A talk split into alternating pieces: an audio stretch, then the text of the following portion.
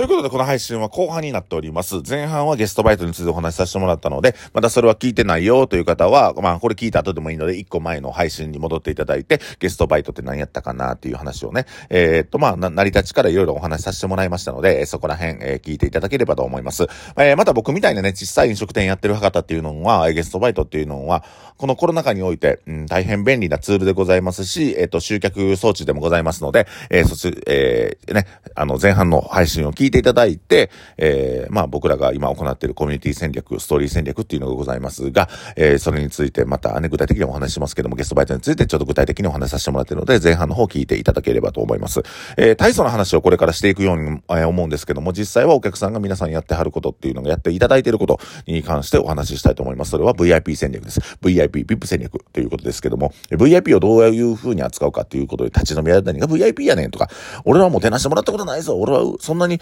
旨味ないぞとかいうことをおっしゃるんですけどもね、僕は VIP 戦略っていうのは実は間違えてた時期あって、去年まではね、VIP 戦略完全に間違えてましたね。VIP 戦略っていうのは僕はなんかね、あの、普段お世話になってる方とかっていうのを、えー、まあ、どっかね、旅行連れて行ったりね、サウナに連れて行ったりとかして、えー、なんかこう、えー、普段、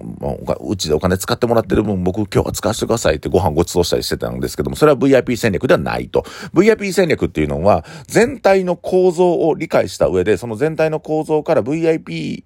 的に、えー、っと、なんていうんかな、その一つの旅客機やと思ってほしいんですけども、ファーストクラスがあるから、エコノミーに乗った時に安い賃金で、えー、っと、そのふ、あの、飛行機に乗れるっていうシステムがありまして、まあ、そのシステム、じゃあ、僕らみたいな立ち飲みでどうやってそれを導入するのかっていうことになってくると思うんですよ。で、うんと、その VIP 戦略を考えるときにですね、あのー、いや、じゃあ立ち飲み屋で、えー、っと、この日は貸し切りにして10万円の席を作る。立ち飲み屋の席ないからね、10万円の席を作るっていうね、意気込んでね、なんかそういう接待をするのかとか、えー、特別な、あの、お食事を作るのかっていうわけではないんですよ。立ち飲み屋さんでもできる小さい飲食店でも導入可能な VIP 戦略っていうのがあります。で、それは何かと言いますと、それは何かと言いますと、ドルじゃんシャンパンです。そう。シャンパン。皆さんが、えっと、なんかこうゲーム感覚ですごい開けてくださってるシャンパンというのは、僕らにとってはその VIP 戦略の一つと要となっております。えー、っと、えー、立ち飲み屋でシャンパンを置くっていうことは結構珍しい、え、ことではあったんですよね。なんか他店舗の方とか言うとね、立ち飲み屋のにシャンパン置いてっていう風に言われるか、まあ言う言う方もいらっしゃいますし、え、ちょっとまあ馬鹿にしたような目、あれはもうノリでやってんねや、ああいうノリがあるからなっていう風に、まあ、低く見られがちなんですけども、じゃあなんで僕が、えっと、自分の店舗に、えっ、と、シャンパンを導入したか、シャンパンというシステムを導入したか、で、シャンパンの価格帯についても、ここら辺もちょっとお話、今日はしていきたいと思います。えー、僕らにとって小さい、えっ、と、飲食店にとっての VIP 戦略っていうのは、え、シャンパンを置くということになります。えっと、本来 VIP 戦略というのは、えっと、本来、えー、まあ今、今で言ったら飛行機でもね、まあ1万円で乗れる飛行機があるんですけども、実はファーストクラスの方っていうのは、まあ、それのすごい倍、えー、10倍とか、お金を払って、あまあ、居心地のいい空間を作る。で、席数は限られてますよね。えっ、ー、と、エコノミーに比べたら、全然席数は広くと取られてるし、人数も限られてるんですけども、その先っちょに乗ってる何名かの分で、えー、何名かの売り上げがあるからこそ、他の方々が乗れるっていうシステムがあるんです。安く見れる。だそういう、安く、えー、乗れるっていうことなんですけども。でも、その、どっちにもメリットがあるじゃないですか。VIP 戦略で気持ちいい接客をされるということで、優越感も味わえたりとか、えー、のんびり過ごせるとか、とか、で、新幹線でもそうですけども、グリーン車があるように。で、立ち飲み屋っていうのは席がないんで、ずらーっと並ぶんで、あの、まあ、そういうことってなかなかできないと思うんですよね。えー、ただ、あの、シャンパン開けてくださる皆さんっていうのはゲーム感覚で開けてくださいますし、今までその VIP 戦略の一環として開けていただいてたっていうふうには僕らは、あの、明言していなかったんですけども、えー、あくまでもなんか飲食店されてる方の中でこのコロナ禍で大変やっていう話をたくさん聞いたので、えー、ヒントになればいいかなと思って、えー、今日は、えー、まあ、ね、自分の胸打ちをすべて話したいと思います。えー、これはね、お客さんにとって聞いてデメリットになる部分がもしかしたらあるのかなと思って今まではこの配信をやっていなかったんですけども、その腹の内を分かった上で共感していただきたいなというのがありますので、えっ、と、今日はもうほんまに本音で、えー、自分が今思うことを、えー、お話しさせてもらいたいと思います。で、えっ、と、まあ、僕はなんでシャンパンを自分の店に置くようになったかと言いますと、えっ、と、僕、命食堂をやる前に、アパレルのちっちゃいお店やってたんですけど、そこ潰しちゃって、潰れてしまったんで、えその後に、えっと、北新地のラウンジで働いてました。で、えっとね、それこそベルエポックとかモエとか、モエが一番安いシャンパンやったんちゃうんかな、当時は。で、まあ、それでもお店で飲んだら1万、当時1万6千円やったと思うな、モエのフルが。で、ハーフで9円とかちゃうかったかな、多分。で、ベルエポックがあって、大体ね、そのベルエポックか、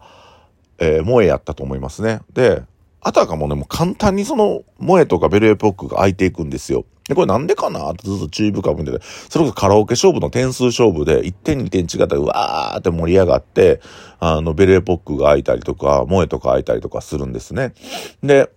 うんと、それを見たときに、やっぱりお店側も、その、シャンパン開けてくれるお客さんを大事にしてるなっていう印象があったのと、えー、っと、なんか関係性ですよね。あの、シャンパンを開けてもいいっていう関係性の方に、まあママがそうやって、うん、なんかこうゲーム感覚でお酒飲んで、ダメな人には行ってなかったです。で、ラウンジっていろんなお客さんいらっしゃって、まあ座って1万5千円プラスボトル代っていう風なシステムやったんですけども、あのー、当時そうですね、なんか8000円飲み放題にしてくれっていうお客さんも受け入れたんですよ。でも8000円のお客さんっていうのは、まあ言ったら、えー、っと、8000ポッキリ、飲み放題8000ポッキリ。その代わり飲めるお酒が限られてて、キッチョムと、えー、黒霧島か、ほんで安い、えー、ロイヤルっていうウイスキーかな？うん、だけかな。じゃあ、それ用のなんか飲み放題のウイスキーあったな。あったな、多分。まあ、それだけを飲んでもらう。もちろん、瓶ビールも飲めないですし、で、まあ、えー、まあ、そういうお客さんはそういうお客さん態度というか、暇な時に人数入れる時だけ、えー、入れてあげる。で、入られへん時はもう断ってましたよね。だから、その8000円のお客さんって、まあ、お店側からしてもそんなに大事にされないなっていう風な印象があって、僕が働いた時に。で、気前よくシャンパン開けてくれるでしょって。で、これが何なのかなと思ったんですけども、ゲーム性を持ってこうやってシャンパン開ける。だって、負担大きいじゃないですか。普通に飲み食いやってて3000、4000、まあ3500円、3500円とか2500円かな。2500円のお店で、まあ3600円最低限のラインで、あのー、ロズ、あのー、何やった？ロゼか。開いて、アンジュルロゼ開いたら、まあ、それでも7000円近くなって、6000円近くなるんですけども、お客さんにとって負担やねんけど、まあ、そのね、ベルブックともっと負担じゃないですか。で、でもお客さんでなんかにこやかにみんなゲーム感覚が開けてて、僕が自分のお店やった時に、あの、まあ、単価は違いますよ。単価は違うんですけど、あの時来てたラウンジの8000のお客さんばっかり相手してたらお店は潰れるんやなということを学んだんですね。だから安売りすればするほどお店っていうのは、まあ、その疲弊していくし、その安売りから、あの、給料を払ったりとか、家賃を払ったりとかってしていくのはちょっとしんどいなという。まあ、さっきの大きい、あの、旅客機の話じゃないですけど、ファーストクラスがあるからお店って成り立てるんやということを、その時学んだんです。で、自分がお店やるときに、立ち飲み屋なんで、言っても、まあ、えっ、ー、と、300円台から280円台から当てがありますし、えっ、ー、と、お肉どんだけ高くても500円ぐらいじゃないですか、今。で、ちょっとあの、特選のお肉とかあったら700円とかですけども、大体は、まあ、アベレージ450円ぐらいの、えー、品数でございます。うちはね、ああの、単価でございますので、食べ物に関しては。だそうなった場合、えっと、まあ、ほんまにいっぱい飲んで帰る1000円台のお客さんを50人相手すると5万円になるんですけど、それをやっていくと、やっぱ従業員のしんどさとかもありますので、えー、まあ、シャンパンを置くことで、シームレスに VIP 戦略っていうのを、えー、させていただいております。で、あの、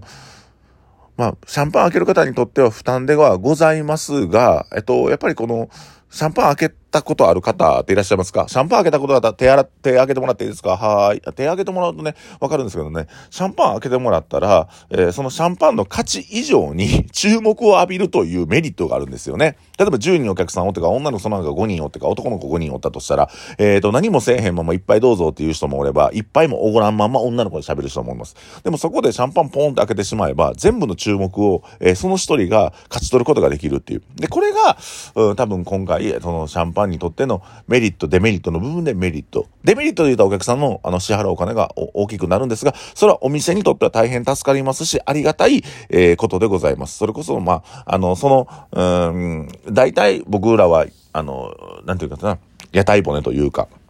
大きい針の部分は、えー、っと、飲食、お客さんの飲食によって成り立つものでありますので、えー、そういうふうに、あのー、まあ、単価の高い VIP 戦略をさせていただくことによって、えっと、